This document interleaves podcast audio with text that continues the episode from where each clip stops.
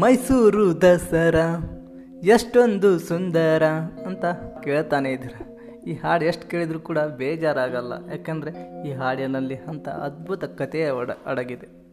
ಅಂಥ ಸುಂದರ ಕ್ಷಣಗಳು ಅಡಗಿದೆ. ಸೊ ಈ ಹಾಡನ್ನು ಕೇಳ್ತಾ ಇದ್ರೆ ಇಷ್ಟು ಸಂತೋಷ ಆಗ್ತಾ ಇದೆ. ಈ ಹಬ್ಬ ಮಾಡ್ತಾ ಇದ್ರೆ ಹೇಗೆ? ದಸರಾ ಅಂದಾಕ್ಷಣ ಎಲ್ಲರ ಮುಖದಲ್ಲೂ ಕೂಡ ಮಂದಹಾಸ ಮನಸ್ಸಲ್ಲಿ ಹೊಸ ಉಲ್ಲಾಸ. ಮನೆಯಲ್ಲಿ ಸಡಗರ ಸಂಭ್ರಮ. ತೋರಣ ಹೂವಿನಿಂದ ಆದಂಥ ಅಲಂಕಾರಗಳು. ಇದನ್ನು ನೋಡ್ತಾ ಇದ್ರೆ ಒಂಥರ ಖುಷಿ ಆಗತ್ತಲ್ವ? ಆಯುಧ ಪೂಜೆ ಮಾಡಿ ಸಾಯಂಕಾಲ ಬನ್ನಿಯನ್ನು ತರ್ತಾ ಇದ್ದೀವಿ ಎಲ್ಲರಿಗೂ ಕೊಟ್ಟು ಆಶೀರ್ವಾದ ಪಡಿತಾ ಇದ್ದೀವಿ ಪರಂಪರೆಯಿಂದ ಬೆಳೆಸಿಕೊಂಡು ಬಂದಿರುವಂಥ ಹಬ್ಬವನ್ನು ಮುನ್ನಡೆಸಿಕೊಂಡು ಹೋಗ್ತಾ ಇದ್ದೀವಿ ಆದರೆ ಈ ಹಬ್ಬವನ್ನು ನಾವು ಏಕೆ ಮಾಡ್ತಾ ಇದ್ದೀವಿ ವಿಜಯದಶಮಿ ಎಂದೇ ಬನ್ನಿಯನ್ನು ಕೊಡುವ ಉದ್ದೇಶವೇನು?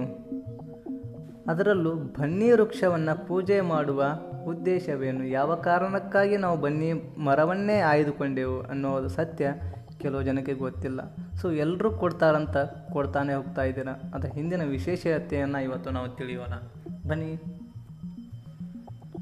ಶಮಿ ಶಮಿಯತೆ ಪಾಪಂ ಶಮಿ ಶತ್ರುವಿನ ನಾಶಿನಿ. ಅರ್ಜುನ್ಯಶ್ಯ ಧನುರ್ಧಾರಿ ರಾಮಶ್ಯ ಪ್ರಿಯದರ್ಶಿನಿ. ಕ್ಷಮೆ ವೃಕ್ಷವ ಪಾಪಗಳನ್ನು ಹೋಗಲಾಡಿಸುತ್ತ, ಶತ್ರುಗಳನ್ನು ನಾಶ ಮಾಡುತ್ತದ ಎಂಬುದು ಈ ಒಂದು ಶ್ಲೋಕದ ಅರ್ಥವಾಗಿದೆ. ವಿಜಯದಶಮಿ ದಿನದಿಂದ ನಾವು ಬನ್ನಿಯನ್ನು ಪೂಜೆ ಮಾಡೋಕ್ಕೆ ಕಾರಣ ಏನು ಅನ್ನೋದಕ್ಕೆ ಒಂದು ಕತೆ ಇದೆ. ಸೊ ಆ ಕಥೆಯನ್ನು ನಾವು ತಿಳ್ಕೊಂಡು ಬರೋಣ. ಒಂದಾನೊಂದು ಕಾಲದಲ್ಲಿ ಅವರೋಹ ಎಂಬ ಮಹರ್ಷಿ ಇರ್ತಾನಂತೆ. ಅವನಿಗೆ ಶಮಿ ಅನ್ನೋ ಮಗಳಿರ್ತಾಳಂತೆ ಅದೇ ಥರ ಧೌಮ್ಯ ಎಂಬ ಮಹರ್ಷಿಗೆ ಮಂದಾರ ಎಂಬ ಮಗ ಇರ್ತಾನಂತೆ. ಇಬ್ಬರು ಮಹರ್ಷಿಗಳು ಕೂಡಿ ಮಂದಾರನಿಗೂ ಮತ್ತು ಶಮಿಗೂ ಮದುವೆ ಮಾಡ್ತಾರಂತೆ. ಶಮಿ ಮತ್ತು ಮಂದಾರ ಇಬ್ಬರು ಸಂತೋಷದಿಂದ ಜೀವನ ಮಾಡ್ತಾ ಇರ್ತಾರಂತೆ. ಹೀಗಿರುವಾಗ ಅವರಿಗೆ ಋಷಂಡಿ ಎಂಬ ಗಣಪತಿಯ ಭಕ್ತನು ಪದೇ ಪದೇ ಕಾಣ್ತಾ ಇರ್ತಾನಂತೆ. ಋಷಂಡಿಯು ಗಣಪತಿಯ ಪರಮಭಕ್ತನಾಗಿರ್ತಾನಂತೆ, ಮಹಾಭಕ್ತನಾಗಿರ್ತಾನಂತೆ. ಪ್ರತಿ ಕ್ಷಣವೂ ಕೂಡ ಗಣಪತಿಯನ್ನು ಆರಾಧನೆ ಮಾಡ್ತಿರ್ತಾನಂತೆ. ಗಣಪತಿ ಮೇಲಿರುವ ಭಕ್ತಿಯಿಂದ ಆತ ಗಣಪತಿಯ ಸೊಂಡಿಲದ ಚಿತ್ರವನ್ನು ಹಣೆಯ ಮೇಲೆ ತಿಲಕವನ್ನು ಇಟ್ಕೊಳ್ತಾ ಇರ್ತಾನಂತೆ. ಇದನ್ನು ಗಮನಿಸಿದಂಥ ಇದನ್ನು ನೋಡಿದಂಥ ಶಮಿ ಮತ್ತು ಮಂದಾರ ಸೊಂಡಿಲ ಚಿತ್ರವನ್ನು ಹಣೆಯ ಮೇಲೆ ಇಟ್ಕೊಂಡಿದೀಯಾ? ನಿನಗೆ ತಿಲಕ ಸಿಗಲಿಲ್ಲವೇ? ಕುಂಕುಮ ಸಿಗಲಿಲ್ಲವೇ ಅಂತ ನಗ್ತಾರಂತೆ. ಆಗ ಋಷಂಡಿಗೆ ಸಿಟ್ಟು ಬಂದು, ನಾನು ಗಣಪತಿಯ ಪರಮ ಭಕ್ತ ನನಗೆ ನೀವು ಅವಹೇಳನ ಮಾಡ್ತಾ ಇದ್ದೀರಾ? ನಗ್ತಾ ಇದ್ದೀರಾ? ನೀವು ನನ್ನನ್ನು ಹಾಸ್ಯ ಮಾಡೋದಲ್ಲ, ಸಾಕ್ಷಾತ್ ಗಣಪತಿಯನ್ನೇ ಅವಮಾನ ಮಾಡಿದಂತೆ. ನೀವಿಬ್ಬರು ಮರಗಳಾಗಿ ಎಂದು ಶಾಪ ಕೊಡ್ತಾನಂತೆ. ಆಗ ಶಮಿ ಮತ್ತು ಮಂದಾರ ತಪ್ಪಾಯಿತು ಎಂದು ಬೇಡಿಕೊಂಡರೂ ಋಷಂಡಿ ಶಾಪ ವಿಮುಕ್ತಿಗೊಳಿಸುವುದಿಲ್ಲವಂತೆ. ಆಗ ಶಮಿ ಮತ್ತು ಮಂದಾರ ಅವರ ತಂದೆ ತಾಯಿ ಹತ್ತಿರ ಹೋಗಿ ವಿಷಯ ತಿಳಿಸ್ತಾರಂತೆ. ಆಗ ಅಬರೋಹ ಮತ್ತು ಧೌಮ್ಯ ಮಹರ್ಷಿಗಳು ಕೂಡ ಇವರಿಬ್ಬರು ಗಣಪತಿಯ ಪರಮ ಭಕ್ತರೇ ಆಗಿರ್ತಾರಂತೆ.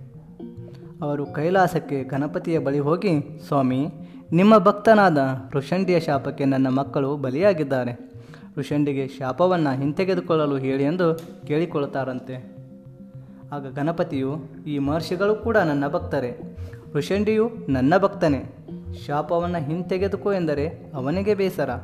ಶಾಪವನ್ನು ಮುನ್ನಡೆಸು ಎಂದರೆ ಮಹರ್ಷಿಗಳಿಗೆ ಬೇಸರ. ಎಂದು ಯೋಚಿಸಿ ಮಂದಾರ, ಇವಾಗಿನ ದಾಸವಾಳ ಹೂವನ್ನು ಎಲ್ಲರೂ ಪೂಜೆ ಮಾಡಬೇಕು ಎಂದು ಶಾಪ ಕೊಡ್ತಾನಂತೆ. ಶಮಿ ಎಂದರೆ ಬನ್ನಿ ಮರವನ್ನು ಪ್ರತಿಯೊಂದು ಯಜ್ಞ ಹೋಮಗಳಿಗೂ ಉಪಯೋಗಿಸುವಂತೆ ಮತ್ತು ವಿಜಯದಶಮಿ ಎಂದು ಪ್ರತಿಯೊಬ್ಬರು ಪೂಜಿಸುವಂತೆ ಹಾಗೆಯೇ ಪೂಜಿಸಿದರೆ ಅವರ ಕೆಲಸಗಳು ಜಯವಾಗುವಂತೆ ಗಣಪತಿಯು ವರವನ್ನು ಕೊಡ್ತಾನಂತೆ. ಅಂದಿನಿಂದ ಇಂದಿನವರೆಗೂ ದಾಸವಾಳ ಹೂವನ್ನು ಪೂಜೆಗೆ ಮತ್ತು ಬನ್ನಿ ಮರಕ್ಕೆ ಪೂಜೆಯನ್ನು ಮಾಡುತ್ತಾರಂತೆ. ಇದು ಒಂದು ಕಥೆಯಾದರೆ ಇನ್ನೊಂದು ಕತೆ ಬೇರೆಯೇ ಇದೆ. ಹಿಂದಿನ ಪರಂಪರೆಯನ್ನು ನೋಡ್ತಾ ಹೋದರೆ ತ್ರೇತಾಯುಗದಲ್ಲಿ ರಾವಣನ ಮೇಲೆ ಯುದ್ಧಕ್ಕೆ ಹೋಗುವಾಗ ರಾಮನು ಕ್ಷಮಿ ವೃಕ್ಷವನ್ನು ಅಂದರೆ ಬನ್ನಿ ಮರವನ್ನು ಪೂಜೆ ಮಾಡಿ ಲಂಕೆಗೆ ಹೋಗ್ತಾನಂತೆ. ಬನ್ನಿ ಮರಕ್ಕೆ ಪೂಜೆ ಮಾಡಿ ಲಂಕೆಗೆ ಹೋಗಿ ಜಯ ಸಾಧಿಸಿದನಂತೆ. ಅದೇ ರೀತಿ ಈ ಒಂದು ಬನ್ನಿ ಮರವನ್ನು ಪೂಜೆ ಮಾಡ್ತಾರಂತೆ. ಹಾಗೆಯೇ ಮಹಾಭಾರತದಲ್ಲೂ ಕೂಡ ಒಂದು ಚಿಕ್ಕ ಕಥೆ ಇದೆ. ಈ ಬನ್ನಿ ಮರವನ್ನು ಪೂಜೆ ಮಾಡುವ ಉದ್ದೇಶವೇನು ಅಂತ ಮಹಾಭಾರತದಲ್ಲಿ ಕೂಡ ಹೇಳ್ತಾರೆ.